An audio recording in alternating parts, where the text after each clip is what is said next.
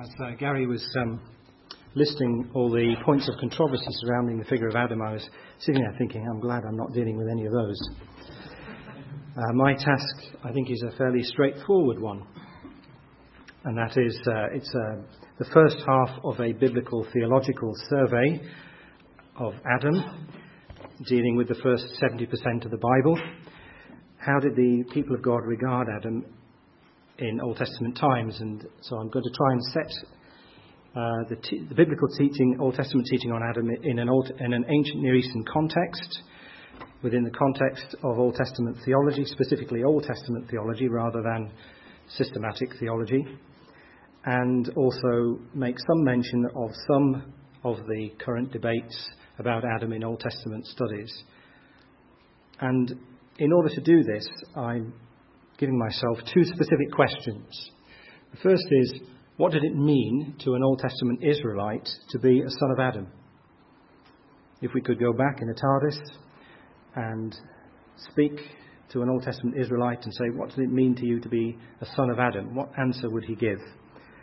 And then more time I'm going to give to the question, What did an Old Testament Israelite think happened in the Garden of Eden? So, actually, I suppose I'm talking about an Old Testament Israelite um, probably just after the exile, so that I can take into account all the Old Testament teaching. And the principle here is often telling me that we read the Bible from the wrong direct, wrong end in Hebrew. So I'm going to actually start at Chronicles and work my way back to Genesis for reasons that I hope, well, they may not become clear, but at least they are logical to me. So, could we have the first slide, please, uh, Philip? So, son of Adam. What would it have meant to an Old Testament Israelite to have been a son of Adam? Um, you can see here, I've put on the screen, that the word Adam occurs 550 times in the Old Testament as one of the words for man, or often for humankind, or occasionally for a, a particular individual. It's not the only word, there's Ish and Enosh as well. As a name of an individual, I've put uh, there five times in Genesis uh, 4 and 5, and three times in the Masoretic text of Genesis 2 and 3. 1 Chronicles chapter 1, verse 1. There are also five other disputed places elsewhere in the Old Testament outside of um, Genesis 1 to 5, which may or may not refer to Adam, and I'm going to deal with them later. There is also um, a reference to a place called Adam, just on the other side of the Jordan in Gilead. That's referred to once or possibly twice, depending on how we decide Hosea 6 should be interpreted. So, next slide, please, Philip. The, the first answer is not much. What did it mean to an Old Testament Israelite? Not much.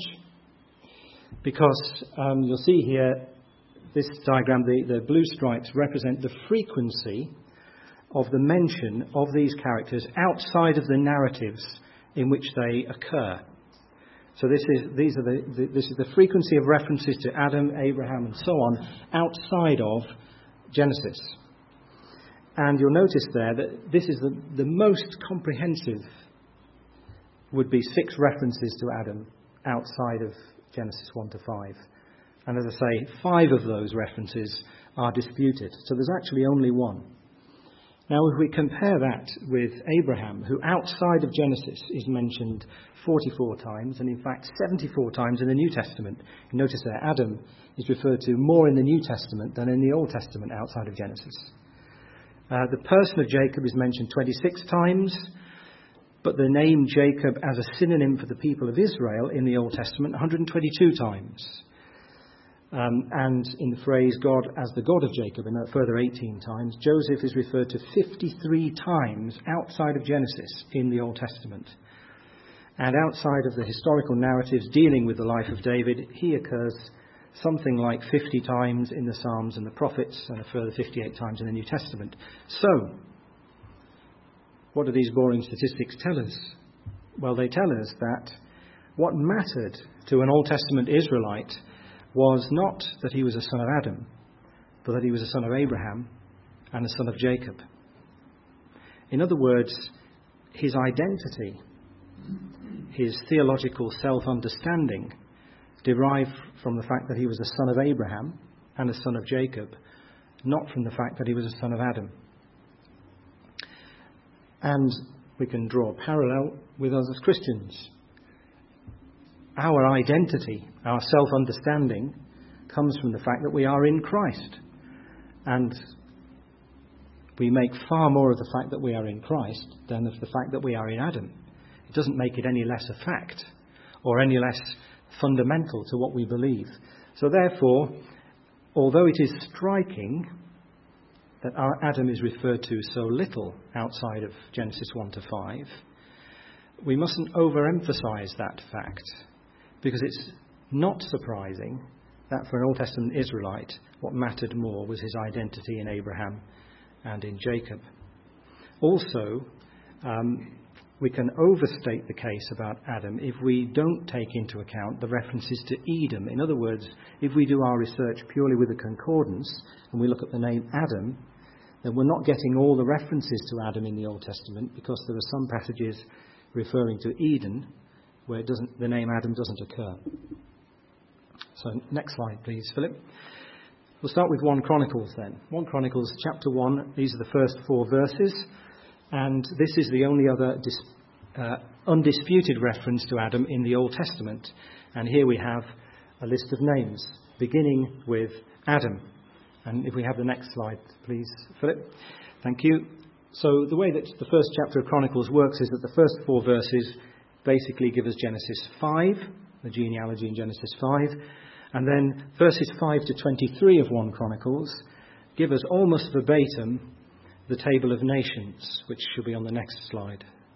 Thank you. So, this, this is the table of nations, so called from Genesis 10 really, it's the, uh, the, the, descendants of Noah, the 70 of them, um, which is a way of uh, identifying and, and uh, listing all the peoples of the world. So, why does the chronicler start this way? Well, he does so to set the story of Israel within the wider context of human history from Adam to Cyrus A couple of points that this reminds us of, however. First of all, Adam is never seen as anything other than a real human ancestor in the Old Testament. There is no discernible point at which these genealogies switch from being mythological or legend to being history. And the second point to make is that representative headship is a pervasive idea in the Old Testament who you were descended from mattered very deeply. It defined who you are. It's very interesting to see um, the program Who Do You Think You Are on BBC TV, where various celebrities are taken back into their ancestry, and it's amazing how instinctively people assume that their great great great grandfather uh, somehow determines who they are. Um, people, even today, in a, in a world where headship is, is a, a very unpleasant and unattractive concept, they still, it's instinctive somehow that people regard themselves as being the product of not only their DNA, but somehow the, the collective psychology of their um, ancestors. Having said that, the fact that the chronicler is setting uh, the history of Israel within that historical framework what follows in Chronicles are the significant genealogies, namely those of Abraham, Israel, Judah, David, and Levi. So again, we have this uh, truth that all men are descended from, all people are descended from Adam, and that is important, it's true, it's, it's historical, but it's not the most theologically significant set of ancestry for the chronicler. But I think we can make a parallel here with the genealogies in the Gospels, because Luke does something very much like 1 Chronicles 1 when he traces Christ's genealogy back to Adam. And he is therefore setting Jesus within the sweep of human history, beginning with Adam up to the first century AD. Matthew's genealogy, on the other hand, does the other thing, and that is that he highlights the, the theologically significant ancestry of, of Jesus, son of David, son of Abraham. So we've got these two kind of ways of looking at history one, the line of descent all the way from the first human being, the other, if you like, the theologically significant line of descent. Can we have the next slide, please? so from 1 Chronicles 1, we go on to Deuteronomy 32, verse 8, which um, many people now would not consider to be a text about Adam at all. The, uh, the yellow highlighting there indicates that there is a translation question over the phrase uh, sons of Adam. Most people, following current linguistic knowledge, um, and also that will be supported by the Targums, and most English versions have humanity. But the older tradition from the Septuagint through into the AV, New King James, and also interestingly favoured by Duane Christensen in the word commentary, although he doesn't explain why, frustratingly, is to translate this sons of Adam. And then in the, the blue highlighted bit of text, there is a textual question. And so the uh, Septuagint here favours the translation Sons of God, and that has gone into the Good News and the ESV.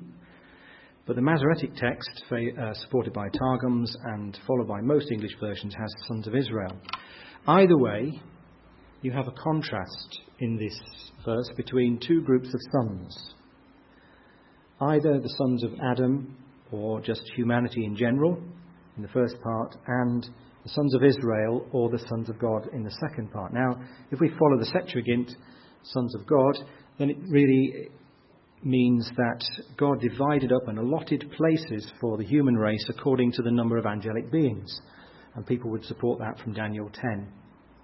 The idea of uh, angelic beings uh, princes over certain kingdoms and so on. If, however, we follow the Masoretic text as sons of Israel, and we actually allow that this is sons of Adam, well, I don't think it matters particularly. What we have here is a contrast between the table of nations, which I showed you a moment ago, and the next slide, Philip, which are the 70 descendants of Jacob listed in Genesis 46. And it is significant that you have these two listings of descendants the descendants of Noah, the so called Table of the Nations, um, earlier on in Genesis, and uh, in Genesis 10, and the descendants of Jacob. And there are 70 individuals in each of them. And so there is a tra- an interpretative tradition which says that Deuteronomy 32 is making that contrast between the nations and the 70 descendants of Jacob. And in that sense, it doesn't matter too much whether we take it to be sons of Adam or sons of humanity, therefore sons of Noah, because Noah is a kind of second Adam anyway in, in, uh, in Genesis. And it doesn't diminish the point that we have, again, this picture of a mass of humanity, the descendants of Adam or Noah, and within that, an elect group, the descendants of Jacob, and there's a relationship between the, the, the descendants of Jacob and the descendants of, of, of, Adam or humanity in general. And that the fate of the nations, of, of people at large, all the sons of Adam, in some way depends upon God's chosen nation of Israel. And as I'm going to argue later, this takes us back then to Adam's role within Genesis, within the Garden of Eden, and his priestly relationship uh, or priestly office. I'll come to that later, but for the moment, I'll just draw a tra- trajectory. Philip, the next slide, please.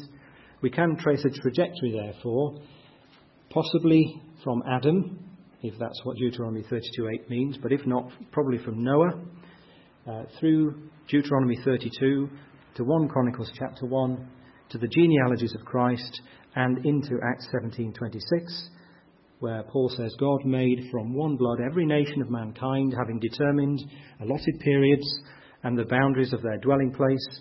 But now he commands all men everywhere to repent, because he's fixed a day on which he will judge the world in righteousness by a man whom he has appointed. Now, I don't want to tread on the toes of people who are coming after me and speaking here, but it seems to me that there is this trajectory which you can trace through the Old Testament, which does give us a line from Adam through Israel to Christ as being, if you like, the chosen man within God's purposes through whom blessing will come to the nations. And therefore, Israel's role is proleptic of Christ's, a man part of but distinct from humanity through whom the nations are reconciled to God. Israel, I'm going to argue, is a kind of new Adam, and Christ is the true Israel, and Christ is the second Adam. Next slide, please, Philip. So now we're going to go back to Genesis 2 and 3. and the first issue I want to deal with is the question of mythology. And this is a very lively debate at the moment, and has been for the last 150 years, but there are things being written all the time on this question. Is Genesis 2 and 3 merely mythology? And the difficulty immediately is what do you mean by myth? Popularly, of course, myth means something untrue. We talk about urban myths, don't we? Things that are in the popular imagination but aren't in fact true. And the New Testament uses the Greek word mythos in that, that sense.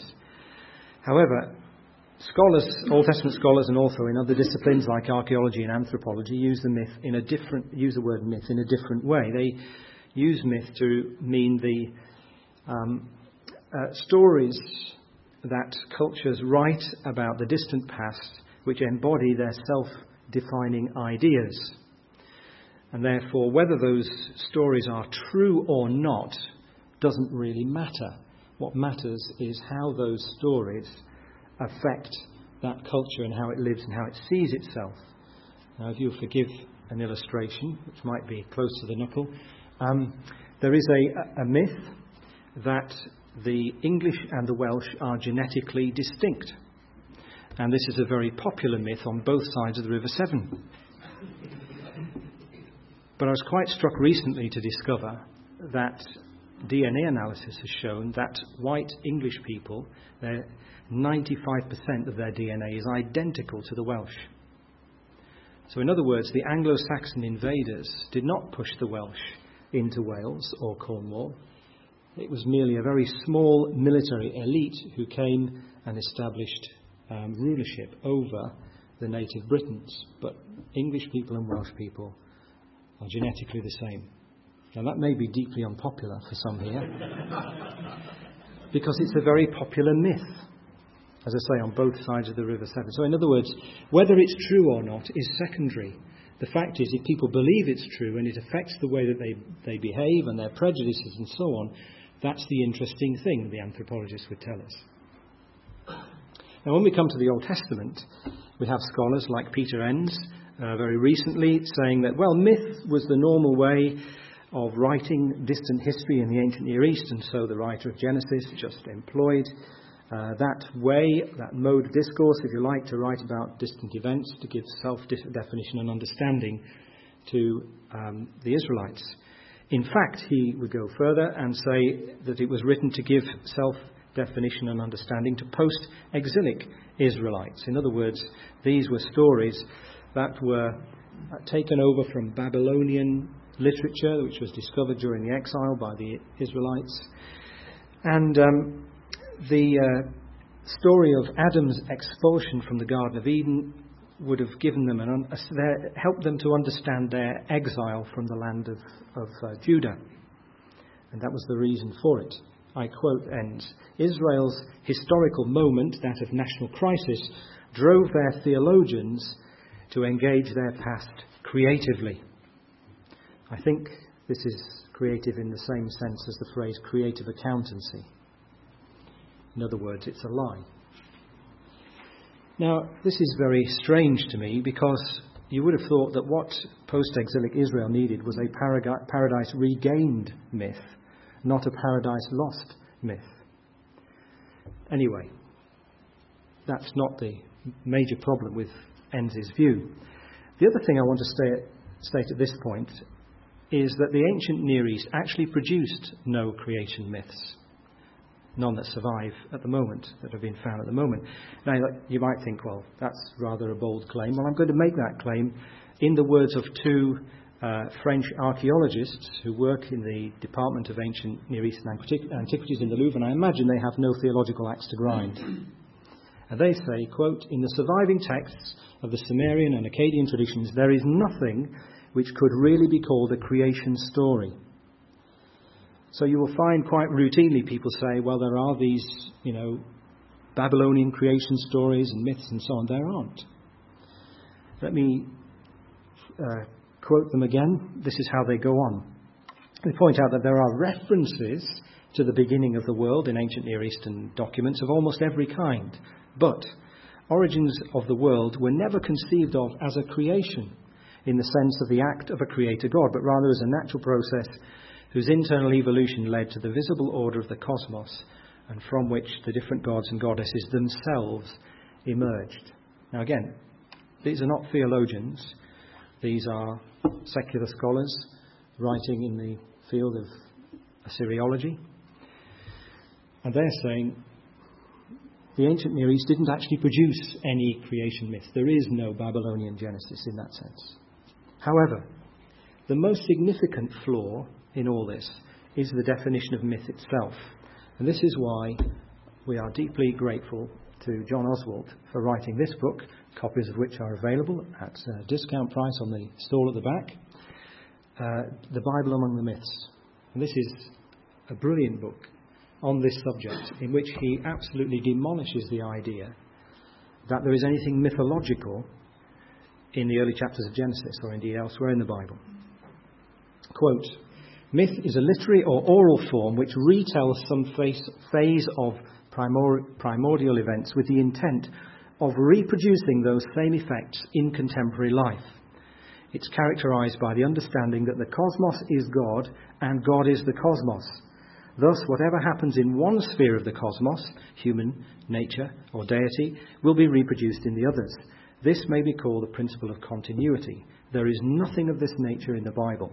Have the next slide, please. So this um, compares and contrasts the, the thinking and the use of mythological literature with the Bible and Genesis in particular.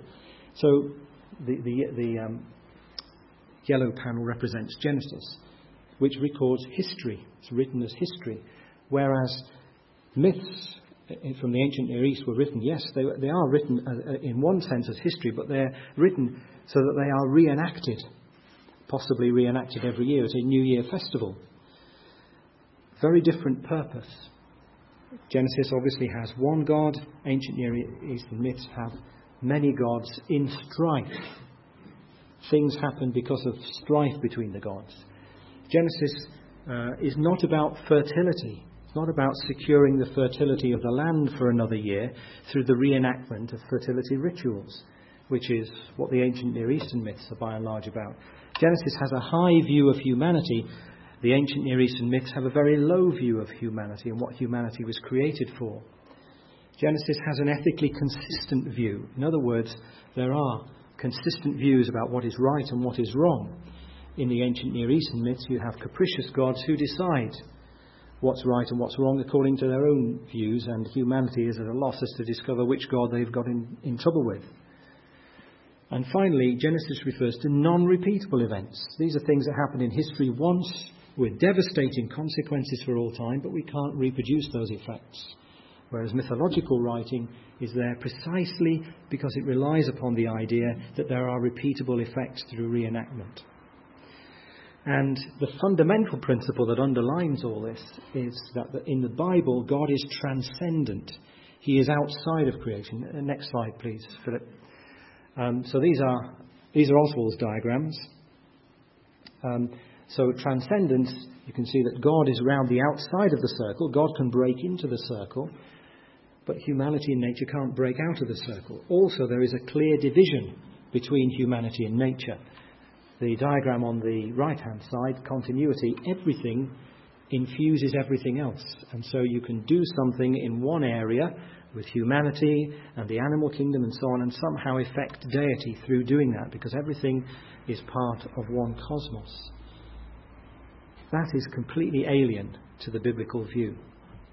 So, therefore, next, next slide, please, Philip. When we come to uh, Genesis, the difference expresses itself in this way Eden is not um, an archetypal place, it is a real location. And Ken read to us the geographical location, the pointers which tell us this is a real place. Um, the snake in Genesis 3 is a snake. It's not a cosmic serpent, it's a snake.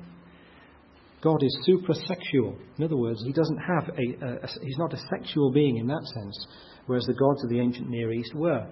And following on from that, there is nothing sacral about the uh, sexual activity between the man and the woman in Genesis, which is hinted at in Genesis 2. Again, there's nothing uh, sacral about that. There's nothing in that that is going to somehow produce the fertility of the earth and make crops grow. Um, human actions in Genesis 2 and 3 are not predetermined. If you understand what I mean by that. In other words, it's not a, a case of fate. Adam was fated to do this and he had no choice about it. There is uh, human choices and decisions matter, ethical choices matter. He didn't just fall into a trap in Genesis 2 and 3. So then, could the Bible stories have been constructed from ancient Near, Near Eastern myths? And Oswalt's point on this is that everything that is fundamental to mythological thinking is absent from the Bible. Is it therefore possible that a post exilic Jew could have so removed all trace of mythological thinking from a set of stories that he inherited in Babylon or found in Babylon, and yet allowed to slip through the filter one or two mythological details. It's, it's inconceivable that that could happen. So, next slide, please, Philip. What about talking snakes and magic trees? Because the man in the street, if you read in Genesis 3, that's probably what he will say, or Genesis 2 and 3. I think the first point I want to make is that an Old Testament Israelite would have been much less troubled than we are between, uh, by the distinction that we make between literal and metaphorical language.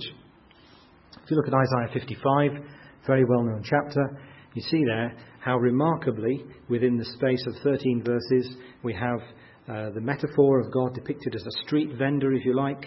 You have a theological uh, precept that God forgives those who come to Him. You have a call for people to seek God, although that can't be geographical or spatial. We have a simile of God's word, the effect of it being like the effect of the rain, and you have the metaphor of trees clapping their hands. All in the space of one chapter in Genesis, uh, in Isaiah. And there's a psalm which refers to the sea clapping its hands and rivers clapping their hands as well. Now, admittedly, Genesis 2 and 3 is not poetry or oracle, but Next slide, Philip. We find this that God is said to form, and that's a word used of a potter, particularly forming a vessel out of clay. He is said to breathe. He's said to build a woman. The verb is bana, to build. He builds a woman out of the rib. He plants a garden. And in the end of Genesis 3, he makes clothes. He acts as a tailor.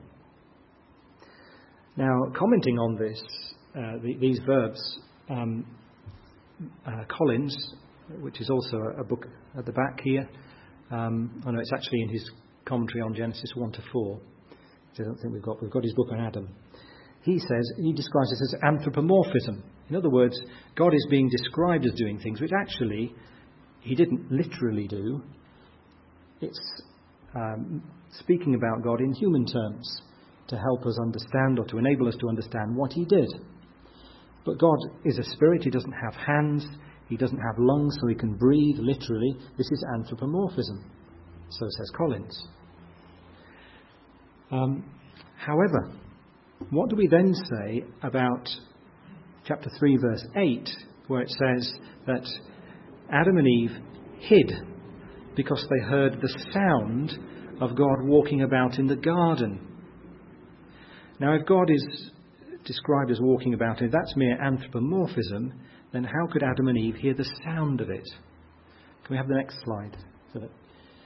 So, And, and what do we do then when, in all those times when it says God said? Did Adam and Eve hear a voice? Or did it just come into their minds? Now, what I'm trying to demonstrate here is that we're probably more comfortable with the idea when we get to Genesis 3 that we've got a theophany at this point, that God actually appeared in human form. And that's, we've got no problem with that. He did that with Abraham um, several times and at many other points in the Old Testament. But what I'm really saying is that we can't actually produce two neat boxes like this and say, well, these things belong to anthropomorphic language and these things belong to theophanic language. It's not that easy to decide when the narrator is flipping from one to the other. But there's another point, and that is this that neither anthropomorphism nor theophany bothers us.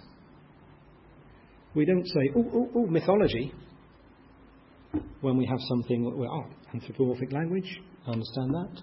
Theophany, God appearing in a visible form, I understand that. We don't think that's mythological.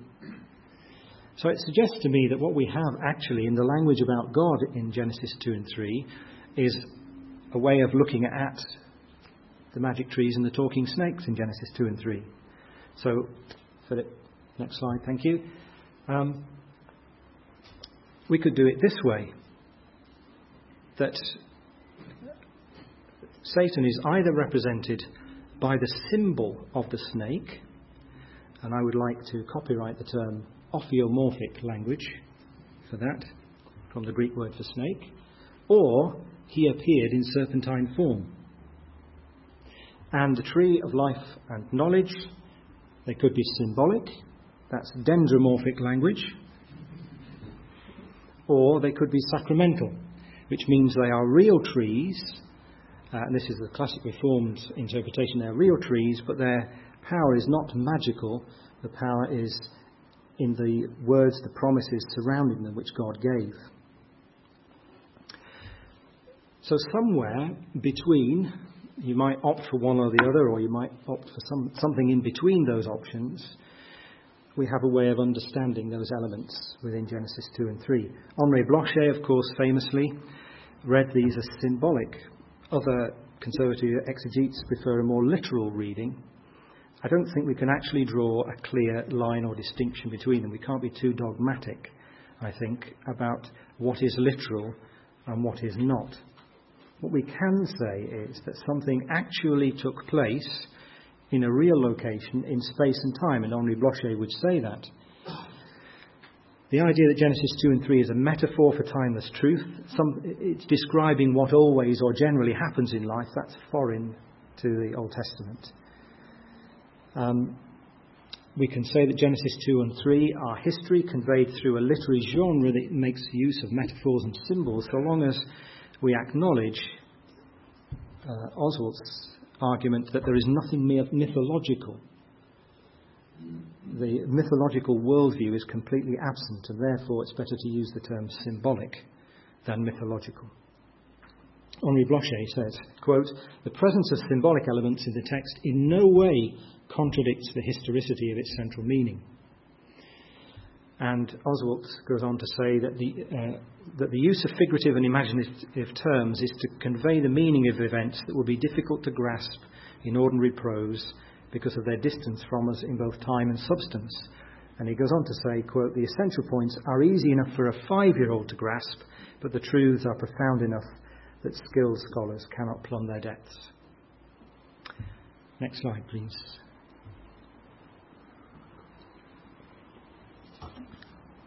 There's widespread consensus among Bible scholars that Eden in Genesis 2 and 3 is a kind of proto temple. There's massive literature on this. I can give you bibliographical references afterwards if you want. I'm just going to run through very quickly, in case you're not familiar with this idea, some of the points about Eden that are temple like. It had an eastern entrance guarded by cherubim. It contained the tree of life, and the tam- tabernacle and temple were, were decorated with um, tree like decoration, and they also had the branched lampstand, which probably represented the tree of life. The verbs used in Genesis to serve and to keep are used of the sanctuary duties of the Levites. Gold and onyx precious materials mentioned in Genesis 2 were used later on in sanctuaries. There is a river flowing from Eden, and that reflects uh, later Zion theology, Psalm 46, Ezekiel 47, and so on. Now, it is a slightly circular argument. Next slide, Philip, because it also runs the opposite way, and that is, and this is not unique to the Old Testament, in the ancient Near Eastern world, the temple was a miniature cosmos. And so, what you have on the, uh, the left and the middle, that's the tabernacle and Solomon's temple. Uh, on a horizontal plane, and what you have on the right hand side is the universe in a vertical plane. But if you represent them in this way, you see that the temple in some way represents the universe. From the, the pillars outside Solomon's temple, may be referring to the pillars underneath the earth, and the sea, that great bronze uh, vat. The word is sea, literally in Hebrew, that represents the sea. And then the holy place represents the earth. Um, and the most holy place represents the heavens.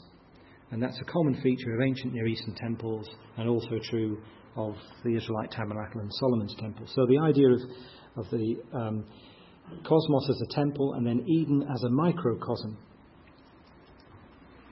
So, as I say, I'm not going to go into all this now, but I'm just saying this to stress the fact that Genesis was written for people who were familiar with the idea of the universe as a temple in which God dwells and the temple as a representation of the, of the miniature universe, if you like. And therefore, and this is the point I really want to make from this, Adam's role would have been seen as a, as a priestly role within a temple. As in chapter 1 of Genesis, his role is there kingly. And this suggests that as the human race grew, without the fall, that Eden was ex- ex- intended to expand and fill the whole earth. It starts off as a, as a temple within nature. Furthermore, therefore, Israel becomes the priestly kingdom, and therefore it is called, in some sense, to fulfill Adam's priestly role, which he forfeited through the fall. And Isaiah 51 and Ezekiel 36, eschatological passages looking to the future, the eschatological Israel, see the land of Israel as Eden like. And the term Eden is actually used. So there is a suggestion there that the glorious future of Israel will be, in some sense, a fulfillment of the role that Adam had, was meant to have. Similarly, in Joel 2, verse 3, the land of Israel has lost its Eden like quality because Israel has disobeyed. And so the Adamic and Edenic status for the people in the land are conditional on their obedience to the covenant. So that brings me on to the question then. Next slide, Philip. Was there a covenant with Adam? This is the point at which the director of the John Owen Institute regrets having asked me to give this paper. Maybe. Now, some people would say, well, the word covenant doesn't occur until Noah. That's true, but that's not the end of the debate. That's the beginning of the debate. Next slide, please. So we might start in Hosea 6, verse 7. Um, you can see there, but they Adam, like Adam, or it could be as at the place Adam. Now, this is a lengthy debate where I'm going to, I'm going to cut the Gordian knot at this point. Most commentators will say it's the place name Adam. Um, that's true in Hubbard, uh, Dearman, 2010. He agrees. However, there are those Bible commentators who would disagree McComiskey, Collins, Gentry, and Wellum, and others, and they will say it refers to the covenant with Adam. Now, this has been surveyed recently by uh, Byron Curtis in an absolutely exhaustive article in which he looks at this verse in every conceivable version and translation and all the ins and outs of it. And he argues it's both. He says that wasn't in, intended to make you laugh. Um, he says that Hosea, yes, he was punning on the name Adam. So he's referring to the place name where something had happened recently, a violation of some covenant had happened recently, but he's also there also referring back to um, the original transgression of a covenant in Eden. And by his own admission, in his own words, he has his cake and eats it. But I think most people will acknowledge a single verse in Hosea is not an, an adequate foundation for the case for a covenant with Adam. So, next slide, please. Come on to the question of a, a covenant with Adam. And I'm going to just look at two books recently. One is uh, Paul Williamson's biblical theology book, Sealed with an Oath, in the Apollos series, and then um, Gentry and Wellum, um, Kingdom Through Covenant, which came out about three months ago. The next slide, please, Philip. So I'm going to try and summarize the argument as, as briefly as I can. So those like Williamson, Paul Williamson, who say there isn't a covenant in Genesis 2, they would say that the essential element to a covenant, a berith, in the Old Testament is there must be, uh, at least by implication, a solemnization by means of a formal oath. And there is nothing like that in Genesis 2, he would argue. Um, also, when you look at the ancient Near Eastern covenant forms and the Old Testament covenant forms, as we find covenants made between individuals, the terms of those covenants don't fit well with anything described in Genesis 1 to 3. And the further argument is that the relationship between God and Adam that existed before the fall did not need a covenant. It didn't need any formalization because it was implicit in the relationship of God to Adam to God as, if you like, equivalent to a natural son. On the other side of the case, Gentry and Wellum it's actually Gentry who's written this section in, in, the, in the book. They will argue for a broader definition of covenant. They say, well, you don't have to have something berith like. A covenant, really, anything that is a covenantal relationship based on promise and trust and obligations and responsibilities and privileges, is a covenantal relationship. Um, and one of the strongest points they argue is from the fact that in Jeremiah 33, as you're probably well aware, God speaks about his covenant with day and night. Well, Genesis 1 doesn't use the word berith, but Genesis, uh, but Jeremiah does use the word berith about Genesis 1, apparently. And that seems to me to be the strongest argument. Of course, for that reason, it doesn't deal with Genesis 2. And so, what Gentry and Wellum have to do is argue that Adam is included in that covenant with um, day and night, with creation. They would also argue that kings and priests were installed and a covenant, uh, their ordination, if you like, there was a covenant cut then, and therefore you would expect one with Adam if he has a kingly priestly role. That's a good argument as well.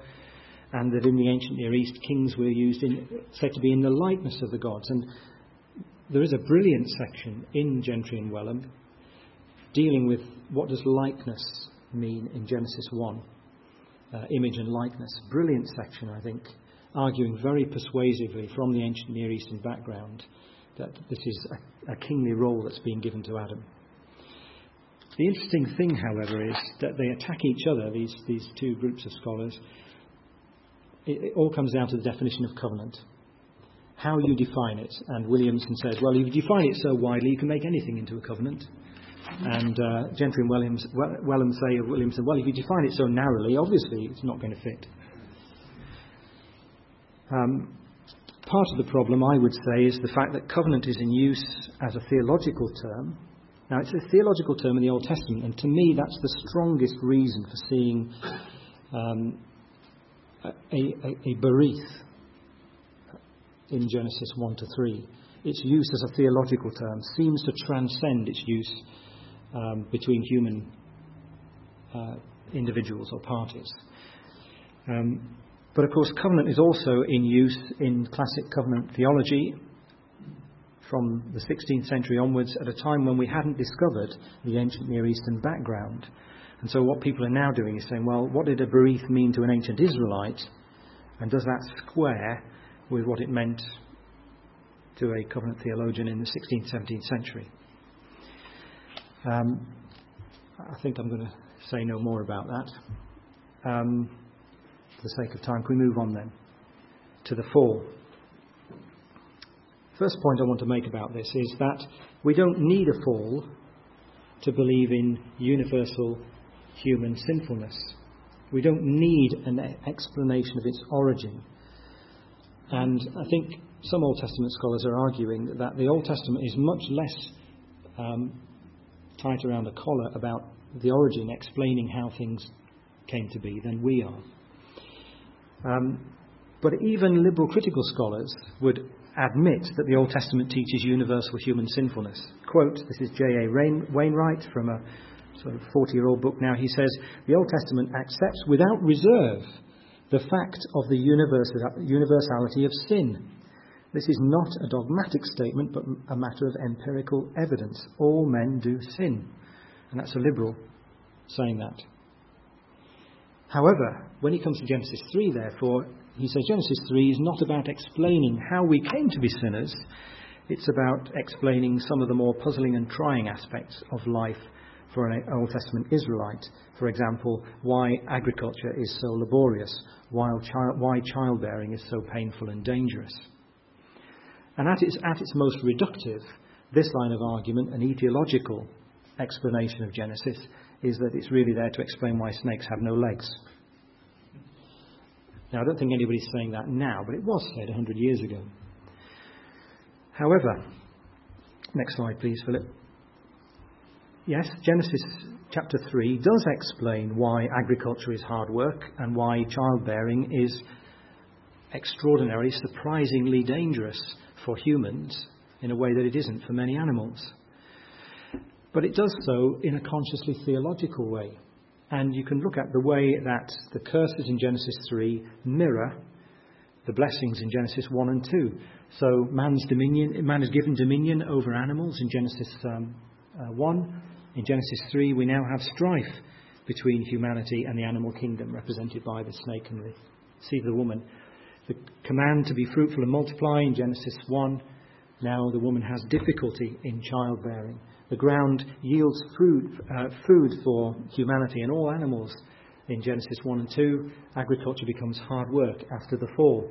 Man is a viceroy, a king, and a priest, but he's expelled from the Edenic temple. In Genesis 3, God pronounced everything to be very good, and in Genesis 3, it has become less than that.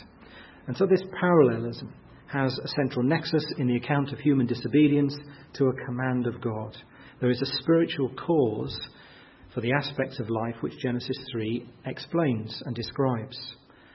And the cause is not the arbitrary will of the gods, it's a decisive act of presumption on the part of an original human pair. No ancient Near Eastern myth describes anything like this.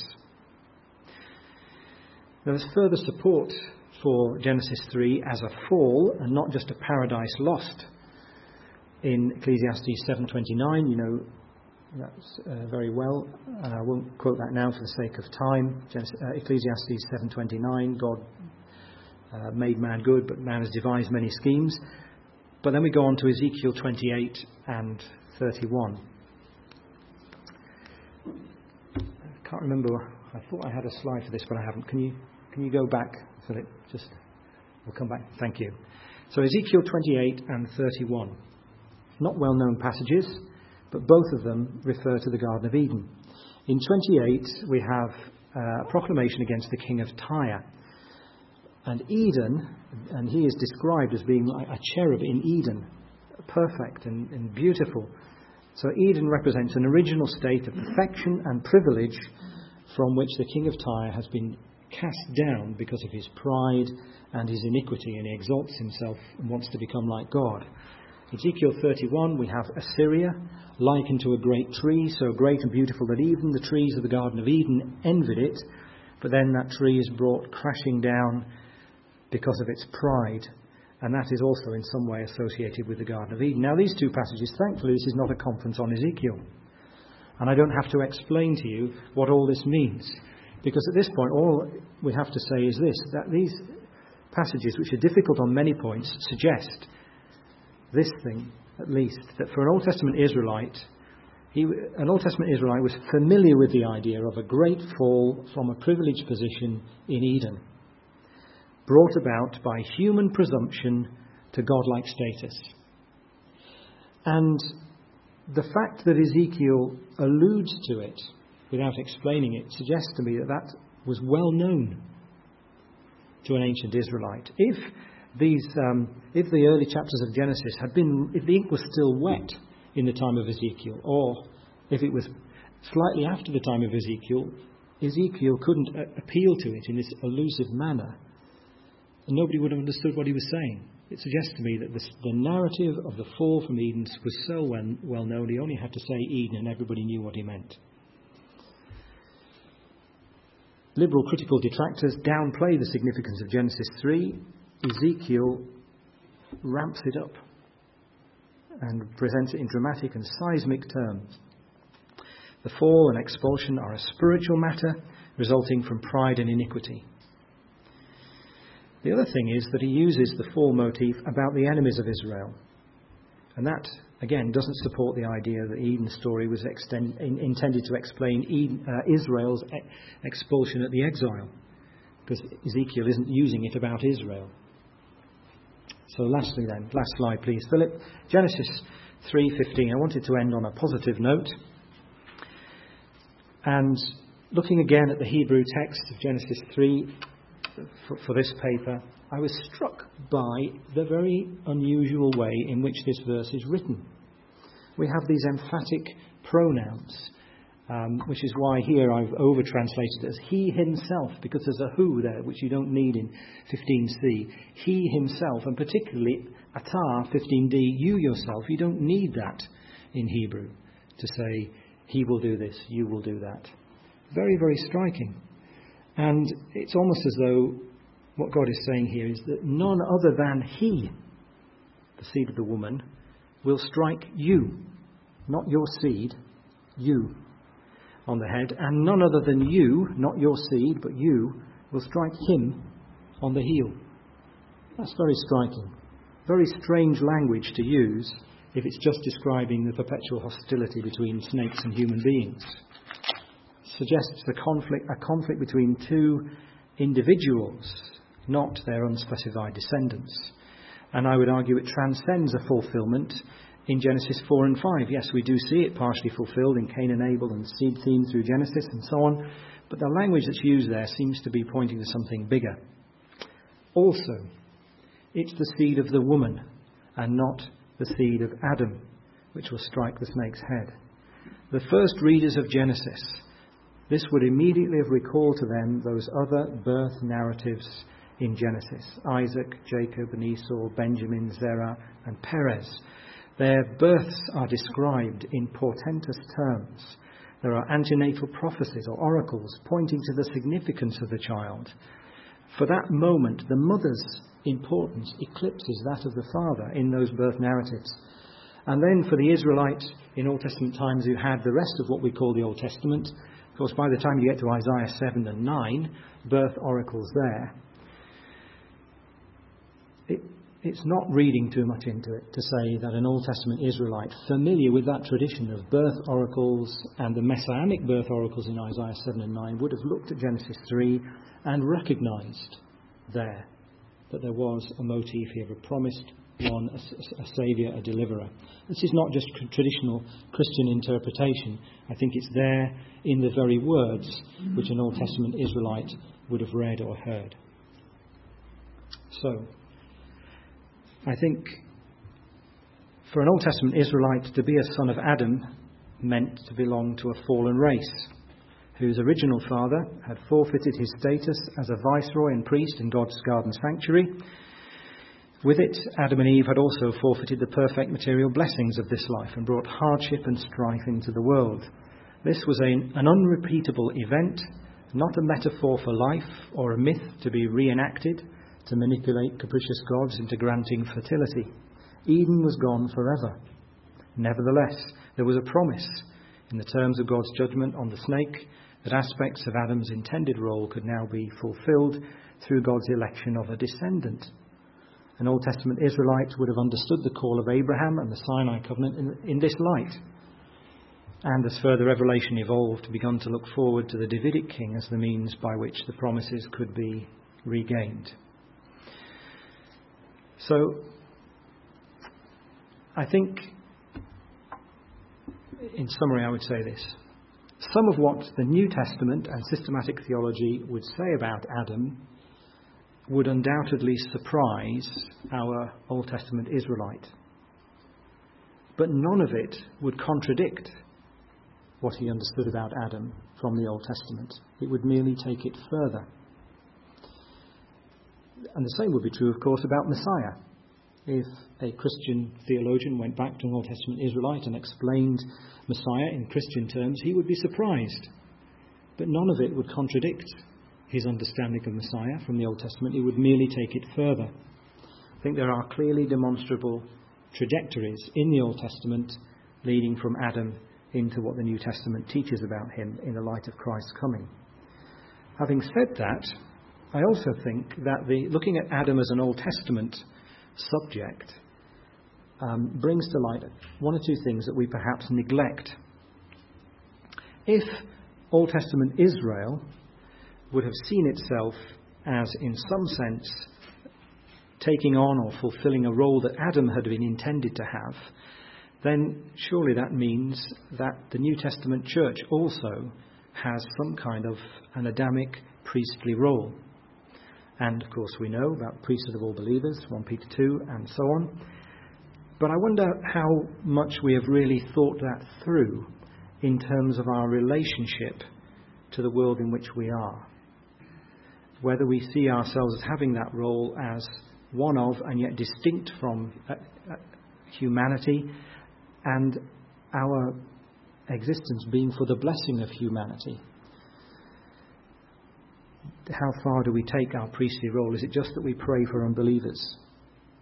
Or do we need to think it a bit further through than that? And the other point at which I thought this might be relevant today, which you may or may not want to take up in discussion, is this question of mythological language. Oswalt makes a very striking observation in this book. He says that there are only three worldviews or religions that have the view of God as transcendent.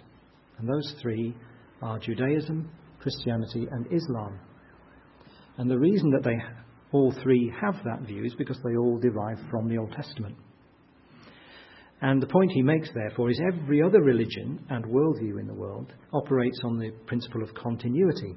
And he knows far more about this than I do, and he makes some, demonstrates this, makes some case from uh, uh, Eastern religions and so on. Now, it seems to me that as New, the New Age movement and paganism, neo paganism, whatever you want to call it, becomes more popular, people are more and more interested in Eastern religions, we perhaps need to be aware of what is distinct about our view of a transcendent God and be aware of people coming into our churches, becoming Christians, but they've got a they've come from that background of other religions. Do they really grasp that and that that is very fundamentally different from the worldview that they have?